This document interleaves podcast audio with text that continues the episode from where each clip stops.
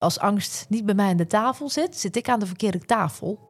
Anders gezegd, dan speel ik gewoon een te klein spel. En dan wordt er een soort van gevaren driehoek uit de, uh, uit de achter een pak gehaald. Die wordt erbij gezet. Dan gaan de interne alarmbellen af. En dan zegt dat brein eigenlijk van... hey,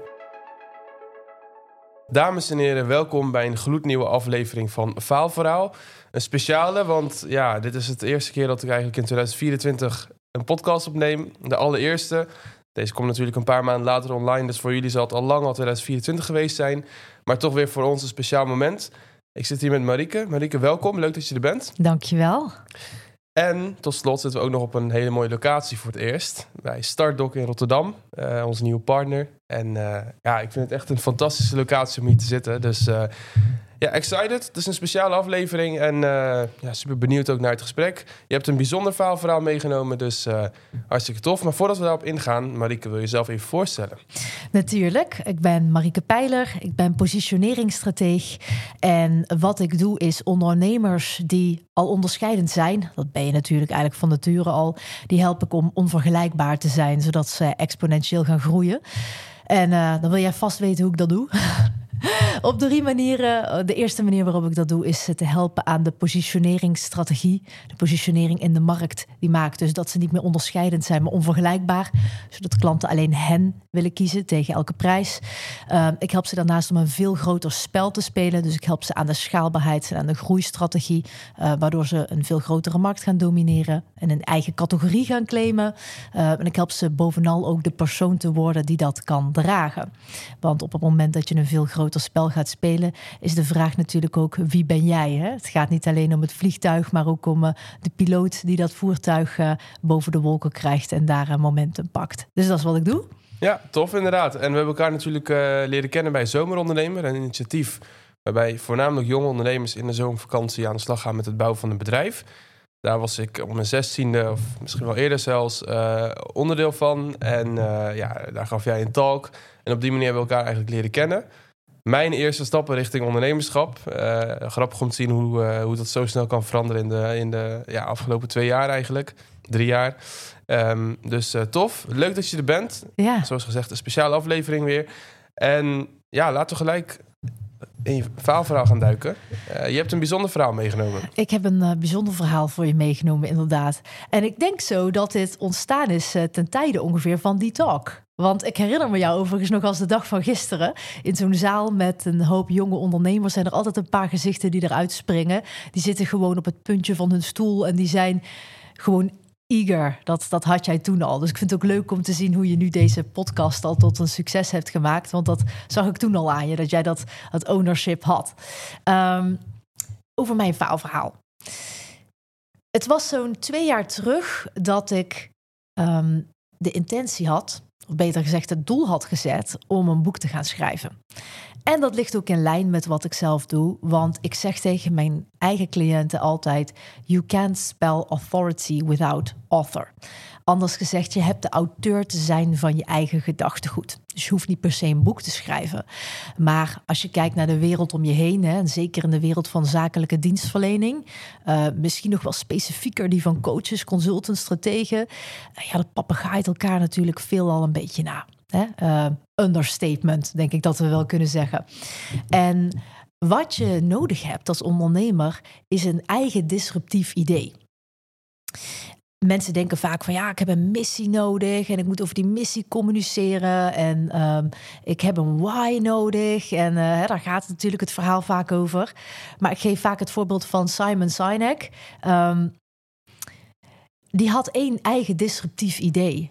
Start with why. People don't buy what you do, they buy why you do it. Nou, daar kunnen we het nog wel eens over hebben. Dat stuk, dat vind ik eigenlijk uh, vreselijk achterhaald, want dat, klopt niet. Uh, people don't buy why you do it, they buy what they understand the fastest. En mensen zijn altijd op zoek naar een nieuw eigen disruptief idee, of beter gezegd een, een nieuwe visie op het oplossen van hun problemen of op het bereiken van hun verlangens.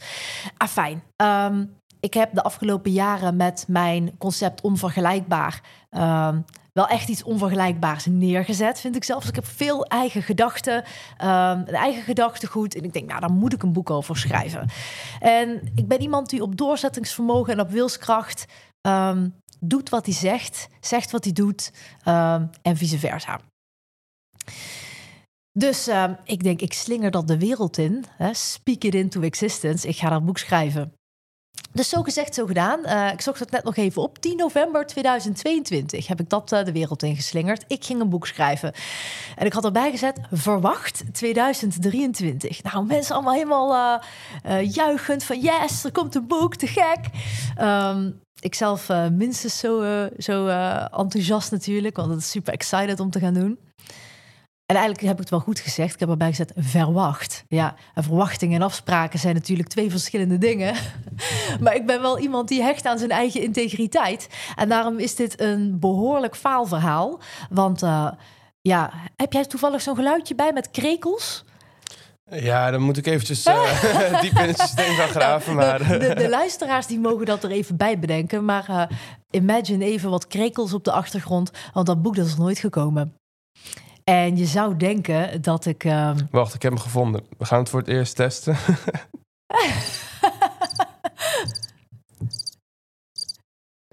yes. Ja, zo, zo, klinkt dat dus. Een boek wat nooit verschenen is.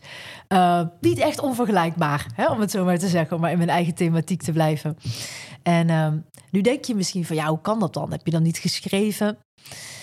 En hier zit uh, mijn grootste faalverhaal in, maar ook een hele mooie les. Want ik heb wel 50 concepten geschreven.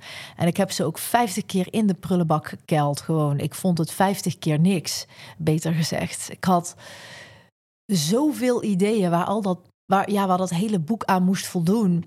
Dat uh, perfectionisme toch wel zegevierde. En uh, dat is dat is eigenlijk mijn, mijn grote falen. Dat boek dat is er nooit gekomen. En dat boek komt er inmiddels wel. 2024. Ik heb de datum van het lanceringsfeest, de locatie. Uh, dat soort dingen kosten duizenden euro's. Ik heb ze allemaal vooruit betaald, pay in full. Dit is de dag waarop ik het ga lanceren. Um, ik heb een boekredacteur en uh, de datum waarop het naar de drukker gaat is ook al bekend. No way back. Maar ik denk dat het wel leuk is om samen in te zoomen op hoe maak je nou, hoe wordt zoiets moois als een droom om een boek te schrijven nou zo'n complex gedrocht, zou ik willen zeggen. Wat dus iedere keer tot tranen aan toe in de prullenbak belandt. Terwijl je echt wel een boek kan schrijven. Ik, kom, ik kan prima schrijven, maar een boek, nee, dat, uh, dat wou niet lukken. En je noemde net al in het voorgesprek, noemde je al het principe... wat jou eigenlijk heeft gedwongen om het boek te gaan schrijven. Ja. Eh, ja, vanaf wanneer kwam die mindset, mindset shift van... oké, nu ga ik er serieus werk van maken. Ik ga die eventzalen boeken. Ik ga ervoor zorgen dat ik al een datum heb gepland... En dat ik ook het, ja, dat ik er ook werkelijkheid van maak. Ja. Hoe is dat gegaan? Het was uh, Q3 2023 dat ik terugkeek op het jaar en dat ik dacht: wacht even in, re in uh, reflectie. Waar loop ik nou telkens vast? Want ik liep onwijs vast op het schrijven van de structuur van het boek. En ik keek naar uh, iemand met wie ik heel uh, goed samenwerk, Chris Oud. Uh, wij doen ook heel veel programma's samen uh, voor Premium Business. En die heeft een heel goed boek geschreven. Extreme Revenue Growth heet dat. Bestseller geworden. En die deelde mij natuurlijk zijn eh, beste lessen. En ik keek naar de structuur van dat boek. En dat verscheen voor mij als zoiets complex, zo ongelooflijk moeilijk. Ja, ik, ik, moest als het ware iets uit elkaar halen en weer iets in elkaar zetten, met een eigen model komen. En mijn gedachtegoed ontwikkelt zich ook super snel. Um, ik, ik leer veel nog steeds en ja, ik had het idee dat iedere keer als ik aan dat boek begon, dan was dat concept alweer naar versie 5.0 uh, geëvolueerd. En toen ging ik om me heen kijken, nou ja, oké, er zijn vast wel uh, cursussen over hoe je een boek moet schrijven. Maar dat vind ik ergens ook wel een beetje de disease van deze tijd. Dat je voor alles wat je kunt doen, een podcast maken, een boek schrijven, een onderneming starten, dat je voor alles eerst een cursus moet doen voordat je begint. En dat is iets wat ik mijn eigen cliënten altijd ontraad om te doen. En daar hadden wij het net in ons voorgesprek al over. Um, ik geloof echt in experimenteren. Zorg dat je. Um, veel mensen denken dat ze aan het bouwen zijn, dat ze ondernemingen aan het bouwen zijn. Um, nee, ik moet het anders zeggen. Veel mensen denken dat ze aan het experimenteren zijn, wat de markt van ze wil, maar ze zijn eigenlijk iets aan het bouwen. En er zit een heel groot verschil tussen iets bouwen versus iets creëren in conversatie met de markt. En in plaats van jezelf weer helemaal te, te laten duiken in zo'n cursus en, en weer van alles te gaan leren en weer allemaal informatie op te zuigen en eigenlijk veel meer consumeren in plaats van te produceren, vind ik het veel interessanter om te zeggen hoe kan ik experimenteren met of dit iets is wat mensen willen. En dat is wat ik ben gaan doen. Ik ben kleine experimenten gaan runnen en gaan kijken hoe reageren mensen als ik de content op deze manier structureer. En dat was voor mij een hele grote les om eigenlijk dat wat ik ten tijde van mijn start-up ook deed, om dat weer opnieuw te gaan doen. Ik was gewoon even vergeten dat we onszelf zo kunnen verliezen, of beter gezegd, ik, ik moet voor mezelf spreken, ik mezelf zo verloor in, ja, in, in het zo noodloos complex maken. Want Jaap moest natuurlijk wel een meesterwerk worden. Hè? En um, terwijl de meest krachtige dingen zijn in essentie altijd heel erg simpel. En ik had mezelf gewoon weer te doen realiseren dat succes in een rechte lijn staat tot jouw vermogen om complexe zaken bijzonder simpel te maken. En dat daaruit je vermogen weer voortkomt om genadeloos te kunnen focussen. En als je dat allemaal weet terug te brengen tot één ding, tot één eerste hoofdstuk, tot, tot één concept wat je vervolgens kunt multiplyen. Succes is niks anders dan een opeenschakeling van dingen. Een aaneenschakeling van dingen, moet ik zeggen. Succes is een aaneenschakeling van dingen. En deze metafoor komt uit de wereld van domino. Die kennen we natuurlijk allemaal, de domino days. Maar wist jij dat een domino steentje, als je die omslaat, die heeft het vermogen om een domino steen van 50% groter om te slaan.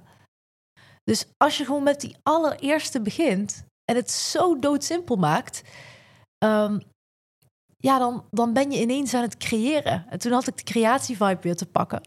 En toen heb ik uiteindelijk over mijn hele concept gezegd: Oké, superleuk dat ik een boek wil schrijven over al deze dingen, dat al deze lessen daarin staan.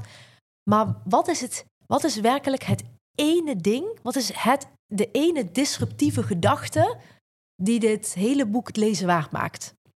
Los van al die lessen en al die dingen die ik wil delen, want ik zit er vol mee. Maar als ik maar één les mag meegeven in dit boek, it all circles back to this thought. Wat zou dat dan zijn? En toen ik dat had, ehm, toen heb ik tegen mezelf gezegd, in coaching noemen we dit de gun to the head test. Stel nou dat ik dit boek in één maand tijd moest schrijven. Anders dan uh, komen de aliens uit de hemel naar beneden. Ze zetten een uh, alienpistool op mijn hoofd en uh, ik moet over een maand mee naar Mars als het, als het niet af is. Wat zou ik dan doen? En overigens, de gun to the head metafoor is overigens altijd met een echt pistool. Maar uh, mensen verschieten er altijd een beetje van. Niet dat je het dan echt zou doen, hè. Je denkt, wat voor gek heb ik nou in mijn podcast. Maar gun to the head is gewoon van, ja... Um, er staat een pistool op je hoofd. In een maand moet het af zijn. Wat zou je doen? En ineens zag ik gewoon heel simpel... als er super veel druk staat op mij... en ik zou in één maand dus niet zomaar een boek moeten schrijven... maar een bestseller... dan zou ik het op een veel simpelere manier structureren... En het concept wat daaruit ontstond, dat heb ik maar enkele keren gezien in de boekenwereld. En toen dacht ik, dit is het. Dit is hoe ik het ga schrijven. Ja, toen was ik los. Dus soms kunnen we het zo ongelooflijk complex maken voor onszelf door wat wij noemen pluraal te denken, in meervoud te denken. Terwijl uiteindelijk is alles terug te voeren op één ding en dat is het hele punt. En als je dat hebt, dan heb je niet alleen een hele sterke positionering, want ook een positionering is altijd geschreven op één kerngedachte, op één disruptief idee, wat in groot contrast staat tot wat mensen kennen. Maar dan heb je dus ook de gouden formule voor een boek. Zonder cursussen te hoeven volgen, zonder de boeken over te hoeven lezen enzovoort. Maar ja, uh, dat is voor mij dus ook een dure les geweest. Want ik heb mensen wel gezegd: er komt een boek aan. En uh, ja, heel 2023 vroegen mensen: En is het al bijna af? Uh, wanneer komt het? En dan zei ik iedere keer maar van: Ja, nee, uh, er zit schot in. Maar ja, uiteindelijk ben ik dus gewoon helemaal opnieuw begonnen. Maar ja, harde lessen, maar die horen in deze podcast thuis. Ja, ja ik wil eigenlijk nog. Um wat dieper ingaan op het stukje valideren van je idee. Want je hebt natuurlijk een post geplaatst om te pitchen en te kijken van... oké, zijn er überhaupt mensen die geïnteresseerd zijn in dit boek? Zijn er nog andere stappen die je hebt ondernomen om te kijken of het daadwerkelijk iets is... om dat ook echt de moeite waard is om je tijd erin te steken? Want ja, je hebt de kennis in huis, maar in hoeverre is de markt daar ook op zoek naar? Wat, wat zijn jouw adviezen daarin? En ik denk dat het ook natuurlijk niet alleen met boeken te maken heeft, maar dat we het ook kunnen, breder kunnen trekken naar podcasts, eh, bedrijven opzetten of wat dan ook. Ja, valideren is toch wel een belangrijk ding waar, wat vaak over het hoofd wordt gezien. Ik ben er ook schuldig aan. Daar kan ik zo nog wel wat, wat over vertellen. Ik denk iedere start-up ondernemer. Ja. ja. Uh, wat zijn jouw uh, adviezen daarin of wat heb jij daarin uh, gedaan? Ah, ja, ik denk dat we ondernemers een beetje doodgooien met, ehm, met de slogan: je moet visie hebben. Ja, je moet ook visie hebben, maar die visie die moet wel aansluiten op dat wat de markt van je vraagt. Dus de markt is altijd jou iets aan het vertellen. De vraag is of je luistert. Veel mensen die hebben een visie en die zeggen: dit is wat ik wil creëren. Ehm, vertel mij, uh, business coach, positioneringsstrategie, waar moet ik gaan staan in de markt, uh, zodat het gaat verkopen. Maar dat is natuurlijk the other way around. Um, en daar is ook wel een, een mooie vraagstelling voor. Stel nou dat jij een, uh, een limonadestand zou hebben. En je mocht maar één concurrentievoordeel hebben boven alle andere limonadestands in Rotterdam.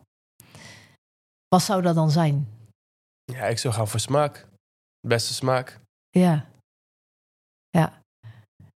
Mijn, uh, mijne zou zijn, en daar heb ik ook een hoop lessen voor moeten leren. Mijn concurrentievoordeel zou willen zijn: ik zou het meest dorstige publiek willen hebben. Hmm. En dan zit je altijd goed. En dit is eigenlijk wat je wil doen met, met validatie. Je wilt, je wilt vraag bij voorkeur niet hoeven creëren. Dat kan overigens wel, maar dat is altijd een hele dure exercitie. Dan moet je al heel veel marketingkruid verschieten op het aanwakkeren bij mensen van een verlangen. Vraag wil je niet hoeven creëren, je wil dat kanaliseren. Dus je wilt voelen in de markt waar zit een grote onopgeloste frustratie. En zijn mensen ook bereid om daarvoor te betalen? Want er zijn genoeg mensen die zeggen dat ze ergens mee zitten. Maar er zijn ook genoeg mensen met problemen die daar ja, met alle liefde, of in ieder geval met een beetje tegenzin mee doorlopen, maar die, die niet het verlangen hebben om dat nu op te gaan lossen, om nu van die massive pain af te komen. En kijk, een bedrijf is uiteindelijk gewoon gebouwd op relaties. En die relaties die bouw je op conversaties. En ik denk dat dit iets is wat in het ondernemerschap vaak vergeten wordt. Ook als ik naar mijn eigen cliënten kijk, naar waar heb ik nou het meeste werk mee om ze met een propositie echt goed op te laten stijgen. En dat, dat zit hem in converseren. Dus die visie afbrengen van: oké, hoe moet mijn product eruit zien? Hoe moet ik het goed lanceren? Hoe moet mijn marketing eruit zien? Maar als jij echt extreem goed wordt in conversatie, dus bij mensen uitvragen wat op dit moment het meest tergend is in hun bedrijf of in hun leven, waar ze het meest vanaf willen. Ehm, je hebt een visie op die oplossing en je, vraagt gewoon simpelweg aan ze: ja, mag ik het voor je oplossen? Um, ja, een hele simpele vraag. Maar jezelf leren om zo te converseren met mensen dat je continu conversaties hebt over wat er speelt op dit moment in hun leven. In, die, in, in dat gesprek, als je daarin alleen al heel goed kunt luisteren, veel beter dan kan spreken, echt goed kan luisteren, stil kan zijn, kan vertragen met de ander, kan laten zien wat de ander in dat gesprek ook nog niet ziet voor zichzelf. Uh, iemand kan meenemen naar een toekomst die voor de ander bijzonder de moeite waard is. En daarin een voorstel kan doen om, om iets voor de ander op te mogen lossen. En of de ander hè, te toetsen of de ander bereid is om daarvoor te betalen. Als je dat vermogen hebt, ja, dan, dan is eigenlijk de hele conversatie over ja, hoe moet ik mijn marketing doen, is gewoon irrelevant. Marketing draait gewoon op hele goede conversaties voeren, maar ook producten innoveren of überhaupt producten bedenken en op de markt brengen. Dan gaat het gewoon om heel goed in staat zijn om met mensen conversaties aan te gaan. Maar dat is iets wat we misschien ook wel een beetje omwille van het hele uh, online een beetje vergeten zijn. Hè? Ik heb een verlangen, ik wil het de wereld inbrengen, zo gaat het eruit zien, hoe moet mijn bedrijf heten? Nee, early stage continu in conversatie zijn, met mensen blijven checken, wat wel, wat niet, wat aan dit aanbod is helemaal ruk, wat aan dit aanbod is briljant. Uh, en een mooi, een mooi verhaal daarover uh, vind ik van de um, beeldhouwer uh, Michelangelo. Of Michelangelo, denk ik. Ik ben altijd in de war hoe die man heet. Um, en die had de David gemaakt, die bekende sculptuur. En nou, is natuurlijk tot op de dag van vandaag wereldberoemd. En toen vroeg de paus aan Michelangelo: What did you do uh, to create such an incredible sculpture? En toen antwoordde Michelangelo gewoon heel simpel: That's very simple. I just removed everything that's not David. En dat is, vond ik een hele mooie essentie. Vaak zien we ondernemen, maar ook het schrijven als een boek. Hè, uh, meer doen, uitbreiden. Wat kunnen we allemaal nog meer? Maar wat als je je focus legt op het schrappen van alles wat niet tot de absolute genialiteit behoort? Hè? Dus wat als je je focus nog veel verder terugbrengt tot dat ene ding waar je absoluut briljant in bent en dat je daar je focus van maakt? En dat heeft voor mij echt de grootste waarde gehad in het kunnen schrijven van mijn boek. Het schrappen van alle ruis en alles terugbrengen tot dat ene ding wat extreem de moeite waard is. Dus dat is ook als het gaat om uh, experimenteren, leg daar je focus op. Ja, dat is tof dat mensen het willen. Ja, dat is tof. Maar wat in dat stuk is zo tof dat dat, dat wat is dat ene ding wat maakt dat dat eigenlijk al de hele prijs voor ze waard is. Als je daar naartoe kunt, dan ben je echt in conversatie, maar dan zit je ook echt op, ja, op de grootste hefboom van je groei. Ja, hey, en eerder in het gesprek noemde je natuurlijk ook al experimenteren. Uh, heel veel andere ondernemers, bijvoorbeeld uh, een ondernemer waar ik naar opkijk, Steven Bartlett van Diary of a CEO, maar ook bijvoorbeeld het bedrijf Duolingo, die geven allemaal aan dat zij succesvol zijn geworden vanwege het feit dat ze continu zijn gaan experimenteren. Ja. Dus of het nou kleine tests zijn, ze zijn continu aan het innoveren, experimenteren om op een hoger niveau te komen. Toch zien we dat veel ondernemers ja, niet echt vaak met experimenten bezig zijn. Uh, we zijn vaak uh, het gewoon zo aan het doen omdat we het nou eenmaal zo doen. Uh, wat is volgens jou de reden dat we daar zo in vastzitten en ja, wat zou je daarin willen meegeven? Eigenlijk net waar we het over hadden. Ze, ze denken dat ze aan het experimenteren zijn, maar ze zijn aan het bouwen. En experimenteren is altijd heel snel, nog voordat je iets gemaakt hebt, al weten dat iets levensvatbaar is. Dat, dat het aansluit op iets wat mensen ontzettend willen. Overigens geloof ik totaal niet in marktonderzoek. Uh, nou, dat is misschien een klein beetje overdreven, maar in, in de meeste contexten geloof ik niet in marktonderzoek, omdat mensen geneigd zijn om suggestief te antwoorden en mensen ook niet weten wat het is wat ze willen. Zoals Henry Ford ooit zei: If I would have asked people what they wanted, they would have asked for a faster horse. Dan was er nooit een auto gekomen. Dus ja, je hebt het visionaire vermogen nodig om op een bepaald probleem in de markt een oplossing te zien. Maar het absolute vermogen, de absolute missende schakel daarin is conversatie. Creatie, hè, wij ondernemers, wij zijn creators. Maar je bent alleen maar een creator als je kunt converseren. Hè? Creatie is een conversatie. En zodra je uit die conversatie stapt, wat ben je dan werkelijk nog aan het creëren? Dan ben je met jezelf iets aan het creëren, maar als ondernemer ben je dienstbaar aan de markt. dat is eigenlijk, ja, wij, wij houden niet van een baas hebben. Um, maar je wilt, je wilt in synergie werken met ja, dat waar jij je hoogste waarde aan levert. Daar wil je je dienstbaarheid aan hebben. En dat is overigens ook een klein uitstapje. Um, waar ik het regelmatig met ondernemers over heb die, ehm, die last hebben van het imposter syndroom. Dus die hun, hun innovaties en hun ideeën en hun briljante plannen bij zich houden. Uh, uit angst om te falen. Ja, daar zit het stuk conversatie gewoon achter. Als ondernemer ben je dienstbaar. En als je je focus van jezelf en je eigen angsten verlegt naar gewoon een extreme toegewijdheid aan de ander, uh, dan wordt er zoveel mogelijk. Um, in het leven kun je alles krijgen wat je wil, als je eerst een ander helpt te krijgen wat hij wil, of wat zij wil. En als je daar een onvergelijkbare focus op legt, dan, dan is niks als ondernemer onmogelijk. En daarvoor heb je gewoon te converseren. Marketing is een conversatie, creatie is een conversatie. En als je dat vermogen echt goed hebt, in de vingers hebt om echt te luisteren naar mensen, effectief te communiceren en te weten wat hen werkelijk drijft en waar ze toe bereid zijn. En de vragen te stellen die niemand anders ze stelt. Ja, daar zit je grootste goud. En ook je snelheid om te kunnen groeien. Ja, en eerder zei je ook wat bijzonders over uh, de visie van Simon Sinek. Uh, hey, je, je, gaf eigenlijk aan dat je een andere mening daarover hebt. Ja. Zou je dat nog verder willen toelichten? Want ik ben er wel benieuwd naar. Ja, tuurlijk. Um, Simon Sinek zegt, en uh, dat toont ook wel weer aan hoe vatbaar mensen zijn voor een heel goed idee. Hè? Een idee wat mensen nog niet kennen. People don't buy what you do, they buy why you do it. Ehm, nee, dat is niet zo. Als je kijkt naar het reptiele brein en naar de manier waarop mensen keuzes maken. Um, ons brein probeert in de hele brei van informatie die de hele dag op ons afkomt, gewoon sens te maken van, van dingen. En je moet een beetje zo voorstellen, de meeste ideeën hebben wij al honderden keren gehoord.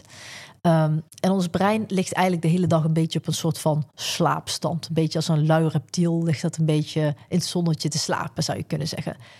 Totdat er iets voorbij komt wat ons brein nog nooit heeft gehoord. Iets compleet nieuws. En dan wordt er een soort van gevaren driehoek uit uh, uit de achterbak gehaald. Die wordt erbij gezet. Dan gaan de interne alarmbellen af. En dan zegt dat brein eigenlijk van... hé, hey, dit heb ik nog nooit gehoord. Dit is nieuw. Dit is iets wat me fascineert. Dus het hebben van een nieuw idee is heel erg belangrijk. Maar het moet ook iets zijn wat mensen kunnen snappen. Um, en dat las ik laatst ergens, dat vond ik heel mooi.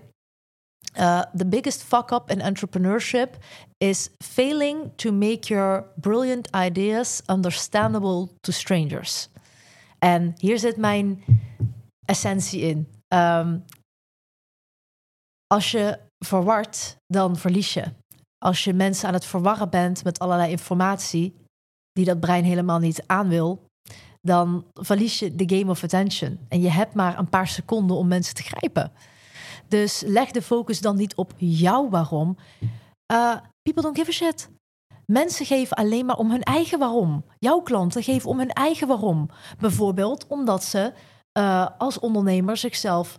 Hè, mensen willen, uh, hebben een eigen waarom. Ze willen een, prachtig bedrijf gaan bouwen. En er het liefst een beetje met zo min mogelijk kleerscheuren van afkomen. En daar ben jij voor met je briljante podcast. Um, maar wat voor mensen telt om jouw podcast te gaan luisteren, is niet jouw why, maar die van hen. En zodra je daar je focus op legt, wat jij briljant doet, dan vind je een connectie met elkaar. Dus mensen zeggen ook altijd, ja, je moet een missie hebben. Ja, je hebt helemaal geen missie. Nee, het is heel goed om een missie te hebben, maar voor jezelf. Uh, mensen zijn alleen maar geïnteresseerd in hoe jouw missie hen helpt om hun eigen missie te bereiken.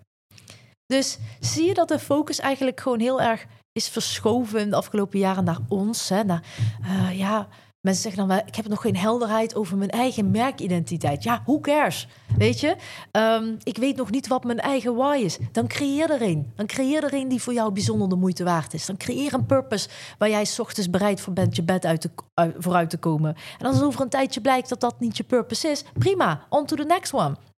Maar dat eindeloos blijven zoeken naar wat het dan allemaal is, is eigenlijk een teken dat je niet in conversatie bent met de markt, want die is jou nu aan het vertellen wat ze van je willen hebben.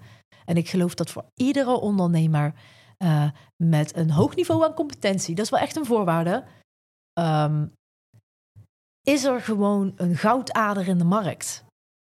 De markt die wil je al iets, te, iets vertellen, maar het zit hem in jouw vermogen om daar extreem goed naar te kunnen luisteren. Ja, en ook als het gaat om je, je bedrijf of je visie of wat dan ook. Ja, vaak denken ondernemers dat dat iets is wat tot het einde van, van je leven eigenlijk hetzelfde moet blijven. en ja, daardoor uh, maakt het onszelf ook moeilijk met het überhaupt starten. Want ja, het moet in één keer goed. En ja. uh, ook het perfectionisme, wat ook in jouw geval uh, bij het boek dan, dan te maken, waar het mee te maken had. En ja, als ik bijvoorbeeld ook naar mezelf kijk, maar ook heel veel andere ondernemers, je ziet gewoon dat die visie, missie continu bijschaaft. Je ziet dat het bedrijf steeds verandert. Ja. En ik denk ook niet dat dat niet iets, iets, is waar we bang voor moeten zijn. We moeten, bang, ja, we moeten gewoon die flexibiliteit hebben om dus daar uh, ja, flexibel in te zijn. Je moet gewoon uh, ook die stappen kunnen maken. En uh, ja, ook benoemen dat je dat boek gaat schrijven en een uh, datum prikken in dit geval.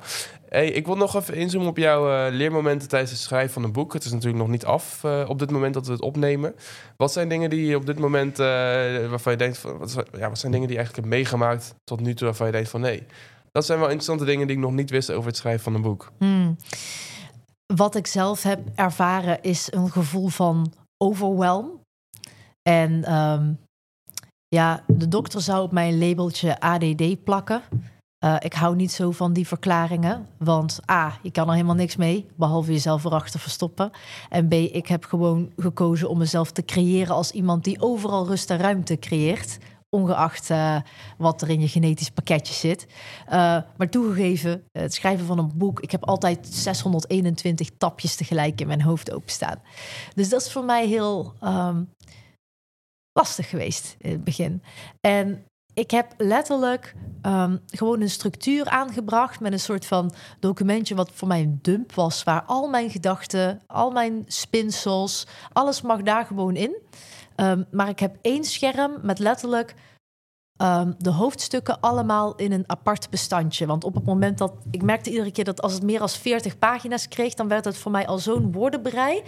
Dan, dan verloor ik het overzicht. Dus ik heb gewoon even een structuur gemaakt. En um, op dit moment uh, van, van schrijven zijn er uh, zes hoofdstukken zijn er, uh, zijn er af. En ik weet niet eens zeker hoe ik hoofdstuk 7 en 8 ga inkleuren. Um, en ik heb letterlijk mijn proces zo ontworpen dat dat helemaal oké is. Ik heb letterlijk heel veel ideeën voor wat hoofdstuk 7 en 8 gaan zijn. Maar je raadt natuurlijk al hoe ik daarachter ga komen. Ga ik gewoon over een conversatie. Wat mensen het meest fascinerend vinden. Waar willen ze dat die hoofdstukken over gaan? Dus eigenlijk schrijf ik het boek gewoon in conversatie uh, met mijn doelgroep. En die vertellen mij wat ze willen lezen. En daar spoil ik al een klein beetje van. Dus ik heb wat teasers die ik dan meegeef, zodat ja, je doet daar onbewust eigenlijk al je marketing over. Maar ja, het is gewoon een conversatie. En dat is voor mij wel echt een learning geweest in het schrijfproces. Um, daarnaast vond ik het zelf super fijn om al een visual te hebben van hoe ik de kaft zag. Want toen ik de kaft had, uh, dus de cover moet ik zeggen, dat vond ik heel fijn om. Ja, ik ben iemand die heel visueel graag denkt en die het voor zich moet kunnen zien. En toen kreeg het vorm en toen zag ik, ja, dit is het. Ja, toen werd het echt tastbaar ja. eigenlijk. Maar de belangrijkste les is eigenlijk: begin met je achterflap. Dus als je een luisteraar bent die een, uh, een boek wil schrijven, de achterkant is eigenlijk een perfecte samenvatting die de inhoud natuurlijk verkoopt. Hè. Je kijkt altijd naar de beschrijvende tekst op Amazon of bol.com. Of als je nog naar een traditionele boekhandel gaat, dan lees je daar de achterflap. Samen met natuurlijk of de titel je aanspreekt. Um, ik zie positionering, letterlijk mijn vak, als het schrijven van een boek. Want jouw bedrijf, als, als, jouw bedrijf een boek zou zijn, dan ligt het in een boekhandel tussen allerlei andere boeken. En de vraag is, waarom kopen mensen jouw boek? Waarom rekenen ze dat van jou af? Dat komt omdat vanaf die, die cover daar staat niet je why op. Hè? Daar staat dat ene disruptieve idee op. Of dat ene ding waardoor mensen denken: ja, dit moet ik hebben. En als je dat heel compact kunt samenvatten op de achterkant van het boek, is dat een teken dat je de kern krachtig kunt vatten. Als je kijkt naar de meeste bedrijven, die, die weten zichzelf echt wel met enthousiasme uh, te verkopen en, en met onderscheidendheid. Maar onderscheidend zijn, dat schrijf ik ook in mijn boek, is gewoon een hele dodelijke strategie. Want het houdt je altijd in de race van meer, anders, beter. Oftewel een voorplanting van het verleden. Je bent altijd de beste, hooguit. Hè? Um, en dat is altijd ook een tijdelijke wedstrijd. Uh, in een rijtje van vijf. Maar onder de streep word je nog steeds vergeleken met anderen. Dan zit je nog steeds in een verkoopgesprek met een klant die jou weliswaar de voorkeur geeft. Maar die onder de streep nog steeds verwacht door jou overtuigd te worden. En die verwacht dat jij je prijzen rechtvaardigt. Terwijl als je onvergelijkbaar bent, dan speel je niet in dezelfde categorie als een ander. Dan sta je niet met al die anderen op het speelveld. Dan heb je een heel eigen speelveld gecreëerd. En in mijn vakgebied noemen we dat een compleet eigen categorie. Uh, waar jij de eigenaar van bent. En als je een heel eigen categorie voor jezelf hebt, um, ik noem dat a league of your own, wordt veel leuker. Want dat is iets waar mensen je voor gaan kennen. Als je ook echt gewoon de, de koning bent van je eigen categorie. En dat je daar een, een hele mooie positie mee opbouwt met disruptieve ideeën die alleen maar van jou kunnen komen. En als je loskomt uit die vergelijking, ja, dan wordt groeien ineens veel makkelijker. Is, ik geloof dat positionering de grootste hefboom is voor groei. En niet de enige. Ehm, maar positionering klinkt wel altijd door in al die andere hefbomen die, daar, uh, die daarop aansluiten. Absoluut. Dus die pakken we ook altijd mee als we cliënten helpen. Naar, uh, als ze bij ons binnenkomen, willen ze altijd een beetje koers zetten richting 5 ton, een miljoen. We hebben ook klanten die zitten al op een miljoen en die willen verder naar uh, 3, 4, 5 miljoen. Ja, dan is de eerste vraag altijd: wat maakt, je, wat maakt dat je onvergelijkbaar bent? En als je dat nu nog niet bent, hoe kunnen we ervoor zorgen dat je dat wel wordt? En het is wel even een van de laatste vragen voordat we gaan afronden. Um, je hebt natuurlijk heel veel verschillende klanten, heel veel verschillende ondernemers die je coacht. Heb je daar enkele voorbeelden van? Of hoe vaak zie je dat die ondernemers te maken hebben met de angst om te falen? En ja, wat voor tips geef je hen mee om dat te overwinnen? Ja, dat vind ik een hele leuke. Alle ondernemers die ik tegenkom uh, hebben ergens die angst. En de een heeft het gewoon meer dan de ander. Um, kijk, we hebben allemaal die stem in onze kop. Daar zijn we mee geboren. Die moet je ook niet stil willen zetten. Of die moet je ook niet willen sussen of uit willen zetten, want die komt tien keer zo hard terug. Die wil je gewoon met je mee kunnen nemen. Maar je belangrijkste vermogen is voorwaarts kunnen gaan. Ook met de aanwezigheid van die stem. Um, angst is bij mij altijd een genodigde aan de tafel. Als ik geen angst voel, dus als angst niet bij mij aan de tafel zit, zit ik aan de verkeerde tafel. Anders gezegd, dan speel ik gewoon een te klein spel. Angst heeft bij mij spreekrecht. Dus ik luister naar mijn angsten, maar ik geef er geen gehoor aan. Oftewel, ik blijf altijd de voorzitter van het gesprek aan die tafel. Um, ik ga ook niet met, met angst het, het gesprek aan. Dus ik luister ernaar, maar ik heb er geen conversatie mee. Mijn doel staat vast. Dus ik druk die angst gewoon stevig tegen me aan en ik maak er een, een walsje mee. Uh, ik dans er mee. En als je deze vraag zou stellen aan een Olympier, hè, eh, moet je je voorstellen. Uh, ik zat van het weekend te kijken naar uh, het EK en het T-half. Altijd prachtig, hè, schaatsen. Er zijn mensen bij die daar op die startbaan staan Um, klaar om de 1500 meter te schaatsen. En die zijn de afgelopen jaren getergd door allerlei blessures. Ja, dan zou je natuurlijk ook kunnen denken: ja, shit, ik sta op nieuwe schaatsen. Uh, dadelijk heb ik het weer aan mijn enkels. Um, die uh, tegenstander die is wel echt heel erg goed. Uh, ik, eigenlijk heb ik nog maar een paar kansen voordat ik te oud ben. Ja, voor je het weet neemt die stem in je kop het over. Maar um, voor je hersenen hebben angst en excitement dezelfde hersengolven. Dus je kunt jezelf vertellen: ik ben gespannen. Of je kunt zeggen: ik ben gewoon freaking excited. Vergelijk het een beetje met als je in het voorste karretje zit van de achtbaan. Het is een heel, heel gemengd gevoel. Je bent er zelf in gaan zitten, weet je. Het is excitement of is het fear? Jij, jij bepaalt. En een Olympia zal je op dat moment zeggen: ik ben super excited.